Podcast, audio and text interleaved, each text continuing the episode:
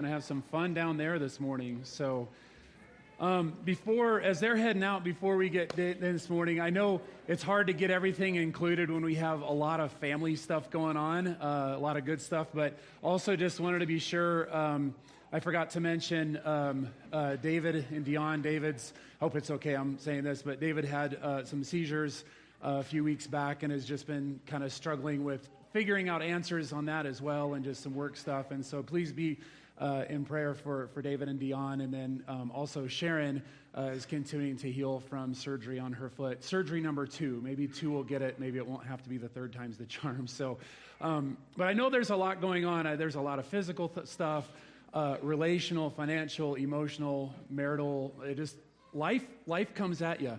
So uh, don't hold back. Uh, don't feel like you have to go it alone.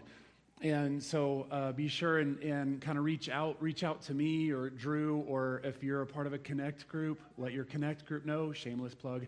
Um, but uh, life is sometimes too hard to go at it alone. And so we want to be there together. So, um, all right, I just want to point out something uh, that it's. You ever heard the uh, the phrase "twinning is winning"? I'm a data twin so I've I've you know. Um, but look at Drew, and then look at me Today's uniform is shorts and shirts by Eddie Bauer. So, so there you go. What's really funny is that I have that exact same gray pocket tee, and I literally had it in my hand last night as I was setting my clothes out for this morning. And I was like, no, I'm going to mix it up. I'm going to go with the darker heather gray, right? So, so there you go. Your, your pastor's wardrobe brought to you by Eddie Bauer. There you go. And so, so wait, you have Costco on? What?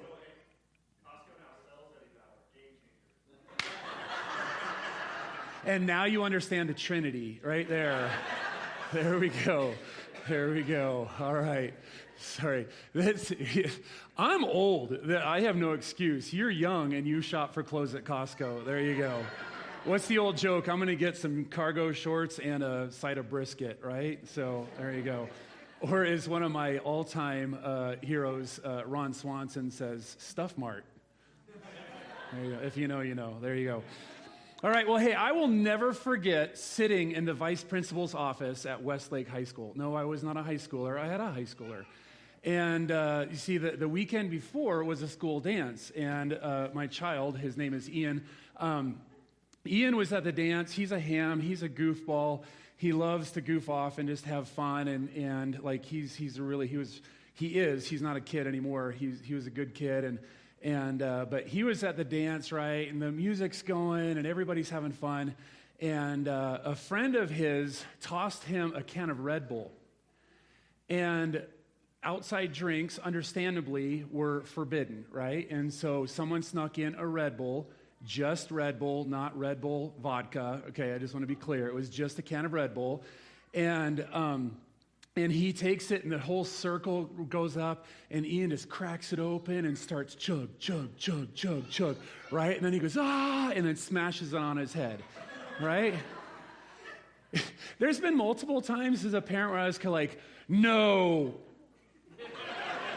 don't, don't do that. That's bad, right? And I heard that he did that, and I was like, that's so awesome. Like he's chugging a Red Bull, smashing on his head, ah, like that. Well, the problem was, is that, yes, someone snuck in an outside beverage, even though it wasn't alcoholic, it was still, you broke the rules, okay? But the bigger issue was, and this is why I immediately drove, I dropped everything and went right to the high school because he was called into the office and he was lectured and berated and threatened suspension because he chugged a drink at a dance and that simulated drinking. And that simulation of drinking did not reflect well on his school, on his team, on his family and on his faith. And I was like, what? And so I went in there and I was, Ian was very polite. Like, he didn't sneak the drink in. Ian is like me, he is loyal to a fault. He would not spill the beans. They said, Did you sneak that in? No. Well, they're going to tell us who did? No. Well, then we're, I'm not going to narc out my friends. And they snuck in a Red Bull. It's not the end of the world, right? But it's against the rules. And so the vice principal, not there anymore, I just want to be clear. Um, um, I, I, I, had a petition that got out. No, just kidding, I didn't. Um, she knew it was her time on her own. Um, but so, so I, I was kind of like, okay, what's going on? And she told me what's going on and everything like that. And I said, okay, I understand. It was against the rules. And yes, I mean, immediately you think, ah, Animal House, right? Like, date myself there. But, but I said, okay, I'm going to ask you a question. This was at a dance, right? Yes. I said, was anybody, while they were dancing, and I used the word that rhymes with jumping. I said, was any, I'm just going to say jumping because we have little, I said, was anybody jumping? You get where I'm going with that, right? And she goes, well, yes. I said, what does jumping simulate? And she goes, I don't get what you're getting at. I said, No, what does that simulate? When people are dancing that way, what is being acted out? And so she said, The S word. And I said, have you already brought them and their parents in and threatened them to suspend? Have you told them that such behavior reflects badly on their teams, their school, their families, and their faith? She didn't really like that very much. I didn't either. Calmer heads prevailed. It was like, okay, we understand what you're saying. We probably shouldn't have handled it this way. But I was so deeply disturbed because I don't like hypocrisy. Now, I'll admit I am a hypocrite. I, I openly admit that. But if I ever am hip, hypocritical, please call me out on it, right? Like, I don't try to strategize my life so that I can be hypocritical. Because here's the thing is that hypocrisy is when your claimed beliefs and standards do not match up with your actual behavior. You see, when we live a hypocritical lifestyle, we, we learn to play the game. We, we kind of expose our real beliefs and maybe even in this situation, even some biases as well, right? And, and it kind of, those experiences kind of reveal what we actually believe on the inside. Now, maybe you've been there yourself, right? Maybe you've been on the receiving end of hypocrisy, or maybe you've been on the giving, or maybe you're like me and you've been on both, right? The problem is, is that hypocrisy is when we twist things around to make ourselves look better, more justified, more holy, more sanctified, more this, more that, and you less. And so hypocrisy is kind of learning to play the game to where we make ourselves look better and other people worse to, for, for selfish gain. Now, it's easy to focus on external things instead of examining and dealing with the deeper things of the heart. I couldn't really go into it in that moment with that vice principal and say, "Why did you do this? Where did this come from? What, what kind of biases do you have? Why do you, you know, why do you have double standards?" I didn't, it wasn't really the time or the place, but it could have, right? Like this morning, we're going to look. We're going to continue our deep dive into Matthew, and we're going to see how Jesus goes right to the heart in a world full of superficial hypocrisy. Now remember, Jesus has been going around, he's been performing miracles, he's feeding people, he's healing people, he's, he's, he's delivering people from demonic possession, he's doing all these things, right? And people are following. The word is getting out. People are coming out of the countryside and following Jesus wherever he's at. We're going to start in chapter, verse, uh, chapter 15, verse 1. It says this Some Pharisees and teachers of religious law now arrived from Jerusalem to see Jesus. The word was getting out because Jesus was Jewish, and, and so he was per- performing all these things in the countryside. And so the Jewish authorities, the, the, the law experts, the teachers of the law, the enforcers of the law, they're, they're hearing about this Jesus guy who's doing all these things. And so it's sort of like, well, we better come out of Jerusalem to come and see what's going on. This is really exciting and good, right? They're kind of like, wow, what's he doing that, that's setting people free? And where is he? You know, this is amazing. Let's check it out. This is awesome, right? Well, not quite. They asked him, Why do your disciples disobey the age old tradition? For they ignore our tradition of ceremonial hand washing before they eat. What? I mean, he just fed 5,000 people. 10, actually 10, 15, 20,000 people. He's setting people free. he's, he's doing all these miracles, and what do they come out of Jerusalem, out of their palaces and temples and all this kind of stuff? And, and the first question out of their mouth is, Why don't you make your disciples wash their hands? Please, people, this is bizarre. We should be so like, what is, what is, instead of coming out of curiosity, they come with a spirit of critique, correction, and condemnation towards Jesus. Now, here's a little bit of background behind this. The Levitical law had some rules about um, cleanliness, right? Like cleanliness, God is basically taking these pagan people in the Old Testament, He's pulling them out of these pagan practices, these cultures, and he's giving them these laws and these things to basically don't kill each other and don't die of diseases, right? Like, I'm going to give you a better life because I love you. You're my chosen people. And so some of those things were, were just cleanly practices. And some of them were kind of more ceremonial or ritual because, you know, we should be set apart as followers of God. We should be a little bit different than the pagan world around us, right? And so some were common sense, some were, were representing our cleanliness from the Lord, everything like that. But what happened though is that if you old, read the Old Testament, we're in First Kings right now in men's Bible study on Friday morning, 6 a.m., shameless plug. Um, um, there we go.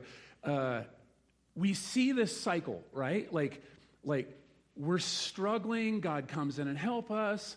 We, we give ourselves to God, and then life is good, and then we get sidetracked, bored, tempted, we fall away. We go into this cycle of like, like separation, punishment, everything like that, right? With consequences to our choices. And then God comes in and saves us again, and blah, blah, blah. And it's this ongoing cycle that happens. Well, what happened about five, six hundred years earlier from this passage is that they were so messed up that they went into exile. God's kind of like, reboot, you're going into exile. You couldn't handle the freedom that I gave you, so I'm going to send you in exile. And then after that, the, the leaders of the religious law, basically said, okay, guys, we went into exile because we broke God's law.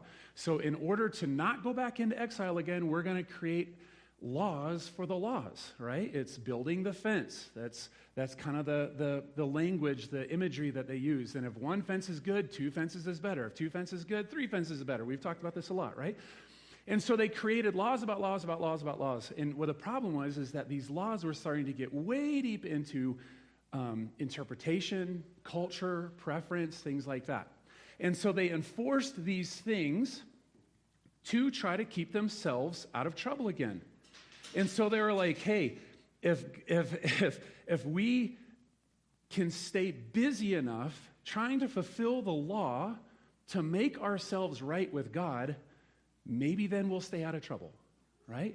And so the religious leaders basically pushed that on, on, on the people of, of the day. And so, um, what's crazy is that hand washing was one of these things. They had laws. I mean, I actually did just a, a shallow dive into it, but they had laws about you have to eat, before, you have to wash your hands before you eat, after you eat, after you wake up, after you touch certain things. You know, um, you can touch your hair, but if you touch your scalp, then you, then you have to cleanse your hands. You know, there's certain body parts, obviously. And, and then they had laws and rules about how much water. It, it had to fill up between your first and second knuckle when you put your hand in there. That was enough water to be cleansing. It had to have certain types of water. I mean, guys, it, it was exhausting as I was researching this, I'm like, oh my goodness, I'm just lucky if I remember to brush my teeth a couple times a week, right? Like, like, like this is exhausting. But the, the crazy thing is, though, is that unwashed hands was viewed this, as the same level of sexual immorality. To, to not wash, like, for us, it's kind of like, ew, you didn't wash your hands? Gross. Come on. Like, don't be a weirdo, right? For them, it's kind of like, oh, unwashed hands, you know? I mean, they were, it was like punishable by death if, if you wanted to get carried away with it.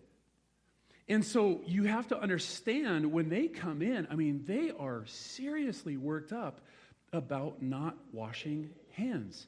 The problem was that these laws became interpretations of the law, and these interpretations of all these laws dominated every single aspect of life. Why? Because the law is how you made yourself right with God. If you couldn't obey the law, there's something wrong with you. It's all us. I have to do this, I can't do that. If I do this, I'm either good or bad, right? Life was dominated by these laws. It was all up to them to make themselves right with God. Now, don't, don't miss the irony here. The legalists are coming to Jesus to correct how he's telling people how to get right with God.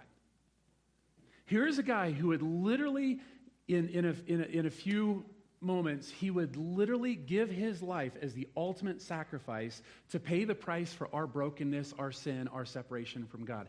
He would give everything to make us right with his Father.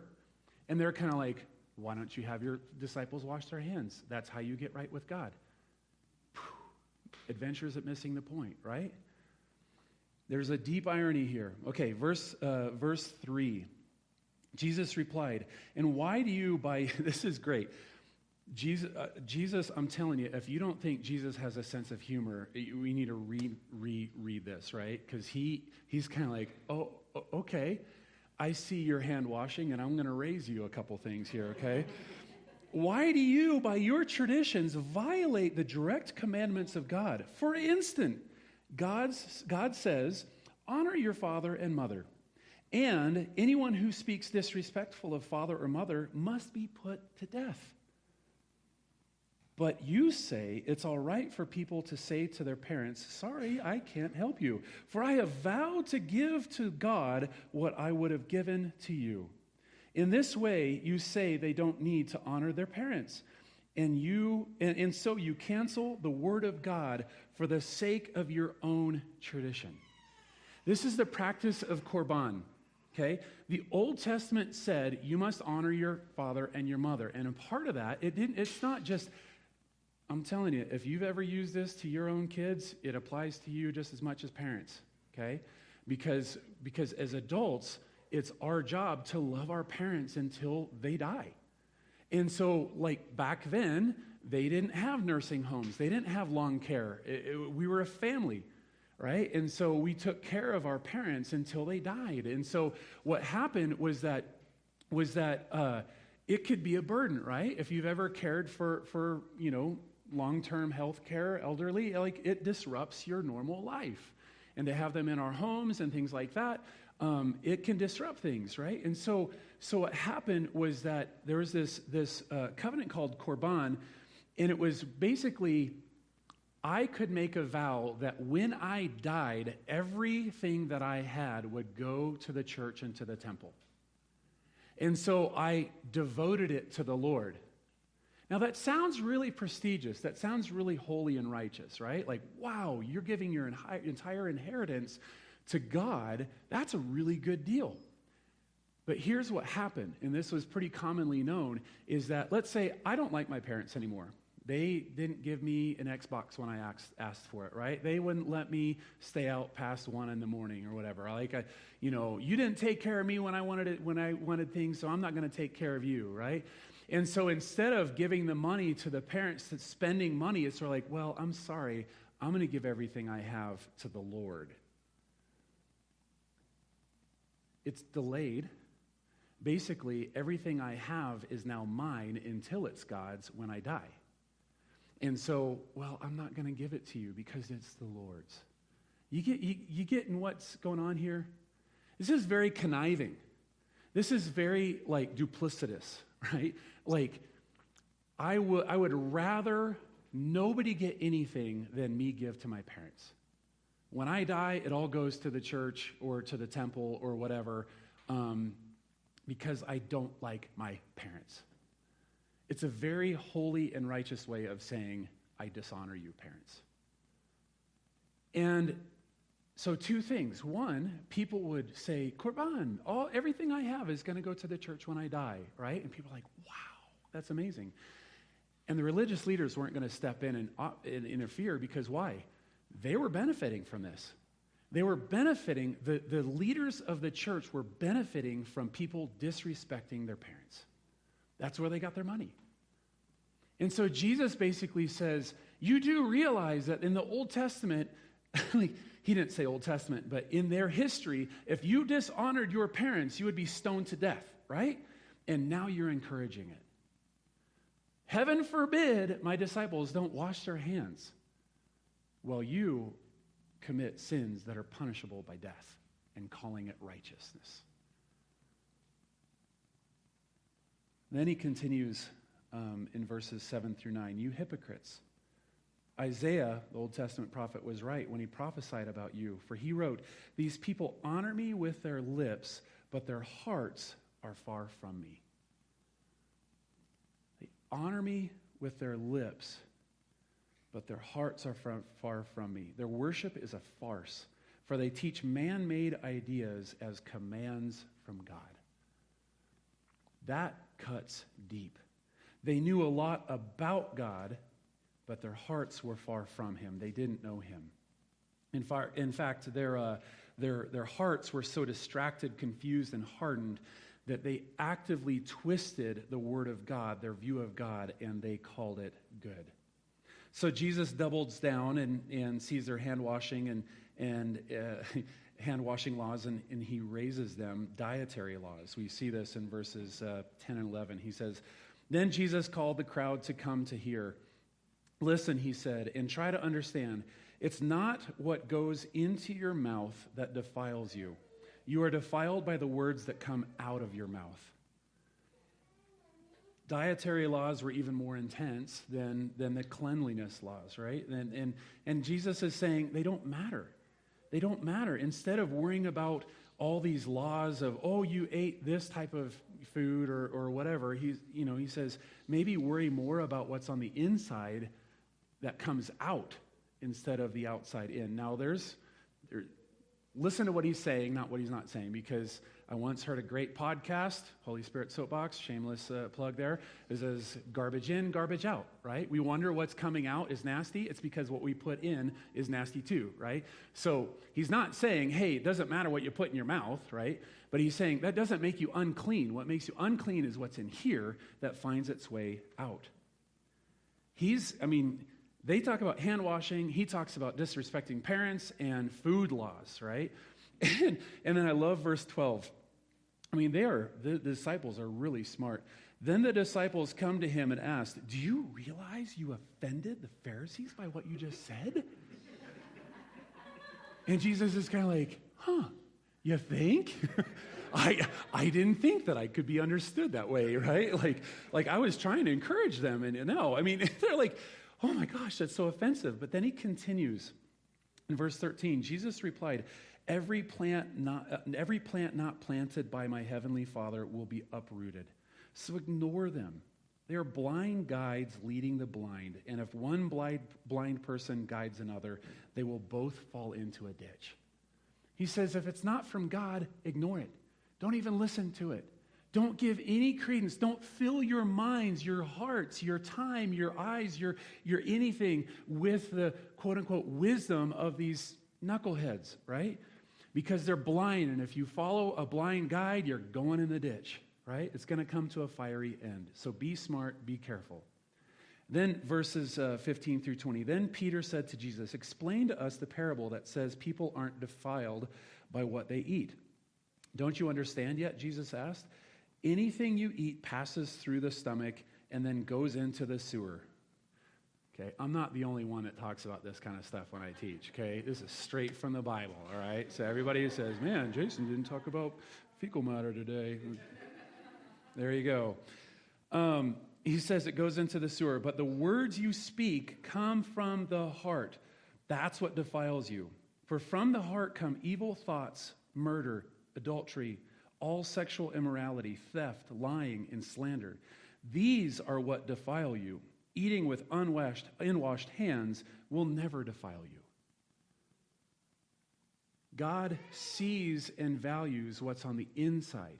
You see, we can't hide from Him. We can't pretend with Him. We can't put on the best image of ourselves because He sees what's on the inside of us. Now, that is scary, but it's also reassuring because He sees it and He still loves us if you have been taught in your life that, that If you do something and you're unlovable and you're unworthy, that is bullcrap. I'm just saying it what it is because Jesus sees it and he loves you. He doesn't want you to continue in that. He doesn't want you to say, ah, it's not a big deal. No, it's a huge deal. That's why he was on his way to the cross to die for that junk that's on the inside of us. It matters. It matters so much, but it's not something that disqualifies us. In fact, it qualifies us more for his sacrifice. Amen? God sees who we really are on the inside, and that's where He wants to start the transformation process. He doesn't want us to clean up on the outside, to, to stop doing this and start doing this. A lot of times we think externally to in, outside in, right? But He wants to do a heart change. That's why it's the language of heart, a heart transplant. Everything comes from our heart, from our soul. Everything else flows from that. I love how later on we're going to see in Matthew chapter 23 where Jesus basically says that the religious leaders are like cups and bowls that, yeah, they're washed on the outside, but the inside is gross and moldy. You guys ever leave stuff in the sink at your house? We never do, but I've heard it happens. Um, let's say one of your kids had some dairy product like ice cream or yogurt or cereal or whatever, and that bowl sits way in the bottom corner of the dirty side of the sink, and someone forgets, and all of a sudden you walk into the kitchen and it goes, It stinks in here, right? And so you start digging through, and it's sort of like, Oh my gosh, how long has it been since anybody done the dishes? Again, these are things that I've heard happen. Um, and all of a sudden you get to this rotten, disgusting milk, right? So what if I would take that bowl and I would say, okay, we're going to clean this up and wipe the outside and then and say, okay, here you go. Here's your yogurt and granola, right? Like like that's what Jesus says. And he also goes even further. He says, You're like graves that are painted white on the outside. Yeah, they look great and prestigious, but you have dead and rotten flesh and bones on the inside. Now that's gross to us. That's that's unclean to them right? Because to touch a dead body meant that you had to go through all these cleansing rituals after that. So Jesus cuts to the heart later on when he, when he basically says, Yeah, you look great on the outside, but it's on the inside that really matters. They might wash their hands, and they might eat right, and they might do religiously good looking things, but their hearts is where their evil thoughts, acts of murder, adultery, sexual immorality, thievery, lying, slander, and so much more comes from. But hey, they're giving everything they have to the temple. They're giving everything they have to their religion. They're giving everything they have to the law. So they're good. No, he says, you're rotten on the inside. It's important to remember now, we're going to switch gears just a little bit. It's important to remember that, that Matthew doesn't write his gospel in here's a story, and then here's a story, and then here's a story, and they're not interrelated. I love how Matthew writes his, his, his gospel in a way that's, that's like either action and then explaining, or explaining and then, and then example, right? And so that's what we're going to see next in this next part here. There's a point. Jesus gives a real life object lesson verses 21 and 22. Then Jesus left Galilee and went north to the region of Tyre and Sidon. A Gentile woman who lived there came to him, pleading, Have mercy on me, O Lord, son of David, for my daughter is possessed by a demon that torments her severely. Okay, again, if you know biblical history, she's a woman and she's a Gentile. Double whammy this is not okay for her to come up to a man, Jesus, right? Like all the religious leaders would be like, You Gentile and you woman, stay away, right? We're afraid of you. We have to understand the significance of what actually is happening here. But she comes to Jesus and pleads for mercy. She pleads for him. She goes, Lord, son of David, have mercy. Then, verse 23 But Jesus gave her no reply, not even a word. Then his disciples urged him to send her away. Tell her to go away, they said. She's bothering us with all her begging. Okay, Jesus rejects her, right? It's like, wait, you just talked all big about how you love people, and then you don't even give her a word. You don't even acknowledge her presence. You don't, like, she's begging, and you don't even acknowledge her. This looks unreal. And, and what's crazy is that you see the hearts, what's on the inside of the disciples. They just seen and heard Jesus do and say things. And what do they say? Can you please just leave? You're, you're, you're a Gentile, you're a woman, you're nagging. Get away from us. We got important things to do, right? And they want her filth gone. They are annoyed. Instead of sensitivity and compassion, um, they, they showed prejudice and selfishness. Then in verses 24 and 25, then Jesus said to the woman, I went, I, I was sent only to help God's lost sheep, the people of Israel. Okay? Again, that seems like, wow, okay, you're only here for the chosen people of Israel. So get away from me, you Gentile, right? Um, but she came and worshiped him, pleading him again, Lord, help me. That word worship literally means to fall on your knees, to lay prostrate in front of someone that you are worshiping, a sense of awe, reverence, respect. So she literally, she's not deterred. She continues to pursue him and just lays herself out at his feet out of honor and respect and surrender. Then verses 26 and 27. Jesus responded, Isn't it right, or it isn't right to take food from the children and throw it to the dogs? Okay. Jesus, what's going on here? Right? Like you're saying the children who are God's children, the chosen people of Israel, right? And then dogs. Dog was what the Jewish people called Gentiles you, because it was more likely for God to bless a dog than to bless a Gentile. That was what they believed. And so he just says it. what am I going to take ch- food from the children and give it to you, a dog? Verse 27 She replied, That's true, Lord but even dogs are allowed to eat the scraps that fall beneath the master's table. What's really interesting is that you're going to see the only time in Scripture where Jesus seems to lose a debate. He says in verse 28 Dear woman, Jesus said to her, Your faith is great, your request is granted. And her daughter was instantly healed. Now, what's interesting is you kind of see this happen. And I think two things is going on here. This is why Jesus did and said what he did. One, he was testing her faith. He was testing to see, hey, are you just wanting me to change your circumstances or is your heart on the line? You see, too often we come to Jesus out of a sense of need, which is okay. But if we all of a sudden, man, Jesus, I'm not going to make it through the end of the month. Please give me a couple hundred dollars, right? And then he gives us, it's like, yes, okay, back on my way. Or, or Jesus, heal me from this, right? And, and he heals us, and it's like, yes, okay, now I can go back to life like normal. If I, if I want these things from Jesus, and then when he gives it to us, then we're kind of like, ah, yeah, whew, okay, back on my way. If we treat Jesus like a cosmic sugar daddy in the sky, and we just pray and pull that lever, then see what blessings we get, we're missing the point. He wanted to see was she really putting her heart on the line? The second thing is this I think he was testing his disciples. I think he was testing the disciples because they came and said, Seriously, get out of here. You're annoying us. We have important things to do, we have places to go. And, and we have all these things that we need to do, so get out of our way, right? He wanted to see what was on the inside of their hearts. He wanted to see if they would be moved by compassion and love for her.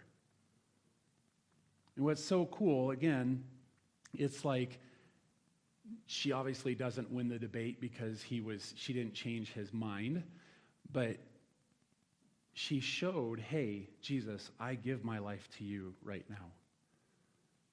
Again, contrast the critique of the legalists and even the disciples somewhat with all these things of hand washing and all these other things like that versus complete, genuine surrender and faith of this woman. So here's the big idea from this passage pay attention to the heart because life flows from it. Pay attention to our hearts because our lives flow from it. Now, now, what I'm, now what I'm not saying here is that it starts there. But the life of Jesus comes into our heart and then finds his expression through our lives. We don't muster it up in our hearts. Instead, we surrender our hearts to Christ. He transforms us, and then we see the outworkings of that for the rest of our lives. So instead of being moral cops, having a gospel of morality, having um, you know sin management tools, things like that, use those externals to, to look deeper into what's going on in our hearts. Why are these things coming from our hearts? And allow Jesus to transform us from the inside out through his word, through his spirit, through his presence. Okay, three things to remember from this passage. Number one, test what is taught. Test what is taught. Be careful about how things like traditions and cultures and rituals and ceremonies and all these things that might seem to make sense in the moment, maybe that's all we've heard our whole life, and we don't question it. Why do we believe that? I don't know. Grandpa taught me that. I don't know. I heard it in church all the time. Test what is taught. Take everything that I say and go back to here. Please don't believe everything I say just because I say it, because guess what? I'm human, I'm fallible. I will make mistakes, I will misunderstand things. I, I'm, I try not to be super blind leading the blind, but sometimes I'm blind, right? Test everything that is taught through God's word, through his spirit, what he reveals to us, and, and make sure that we're being smart because it's too easy for things to be twisted and then etched in stone and lead us away from the very one that we should be surrendering our lives to. Again, hypocrisy and legalism is kind of this system that we, we learn how to play the game, right? As long as I'm doing this, I'm okay. As long as I'm not doing that, I'm okay, right? And, and, and it's easy for us to twist these things into a game that, that we make ourselves better to battle that, eat a steady diet of God's word. Have a constant presence of Him in our lives. So test what's taught. Second, focus on the heart. Again, the externals reveal what's on the inside. So use the things that we see expressing accordingly to help us get to the heart. Right? Like this Gentile woman showed what true faith was like it was humility. It was dependence on Jesus and Jesus alone. Whereas the legalists were, I'm going to obey these laws, I'm going to do these laws because I can make myself right. And in the process, I'm going to increase my power and my prestige instead of surrender in worship. And the last thing, three, think outside your box. Think outside your box. The discipline, uh, the, the disciples were annoyed, right? All they could see was their own life. And they miss the opportunity with this woman. I like how the Life Application Study Bible says it. Instead of being annoyed, be aware of the opportunities that surround you and make an effort to look for ways to minister to others. Think outside of our box. Too often, we're so worried about making ourselves good that we miss helping other people who are struggling around us as well. So test what's taught, focus on the heart, and think outside of our box. So, how do we move from belief to action, from knowing to doing? First of all, ask God to reveal to you what extra things have made it into your belief system and what effect they're having. Just do a little bit of an inventory, right? Just say, what do I believe? Where does that come from? And if there's anything that doesn't come straight from the Word of God, or it might be in a verse here, it might come from a verse, but then all of a sudden you realize that verse has been radically taken out of context. And it's been misused and abused instead of being used within context of how it was uh, meant, right? So ask God to reveal the things that have made it into your beliefs that actually are hurting you instead of helping you experience that transformation from Him. Number two, identify one situation where you need to look at the heart and what's going on within yourself. Maybe it's, I hate to say this because I hate conflict, but I've kind of learned that conflict can actually be a good thing because it's where we kind of like we talked in the past about how times of stress and struggle is when what's really inside comes out. That's conflict. Conflict is a furnace, right? And so maybe it's a conflict. Maybe it's a, a, a struggle that you're having. Maybe it's a fear that you have. Maybe it's, it's this obsession. Maybe it's this addiction. Maybe it's um, just something that you're constantly you know, your mind is always going back to this thing. It can be something that could be good, it could be something that was bad, whatever it might be. Ask God to reveal to you what is going on inside of your heart. I, I use the example of, of years ago, I, I got into motorcycles and and I kind of would obsess about like looking for the perfect motorcycle. And I'm kind of getting to that era again, whereas like I got to have some some handlebar therapy, you know, I got to start riding again, right? And it's so it's easy to think, okay, is that a bad thing? No. It's not a bad thing. Is it a bad thing if I go and get a $15,000 motorcycle when I have other bills that I need to pay? Yeah, that becomes a bad thing, right? But I need to ask myself, where does that urge come from? What is missing inside of me that I feel like my life is not complete without a motorcycle? You can fill in your own blank. By the way, your, your, uh, your discussion cards have, have your own fill in the blanks there, so you can kind of ribble. So I'm just kidding. I'm out of toner, so it just looks terrible. so it's like I used AI to fill in the blanks on there, and that's what came out. There you go. But no, ask, ask God, okay, I have this desire, I have this urge, I have this feeling of, of need. Where is that coming from? What is missing in my life that I have to try to fill it with this thing, this experience, this person? Families are great. Families are wonderful. I think that God gave us families to experience a taste of, of what it's going to be like with Him in heaven, but, but the good stuff, right? Like, if I try to make my happiness based on my family, now I've turned my wife and my children into my Savior. Something they were never meant to do.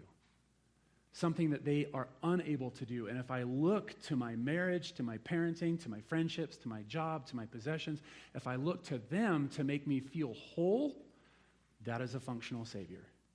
Jesus is just this cool guy that I kind of like on the side whenever I, it was convenient for me we have to surrender and recognize those, those gaps that we're trying to fill in our heart. And last, ask God to develop an awareness of what's really going on in the lives around us and to meet them with compassion.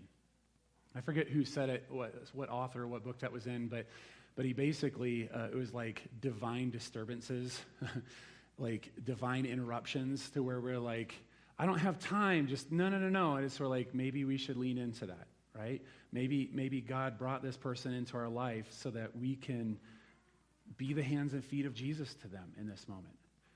We need to think beyond ourselves. We need to develop an awareness and a compassion and a love instead of just being so blinded by what I have to do right here and right now.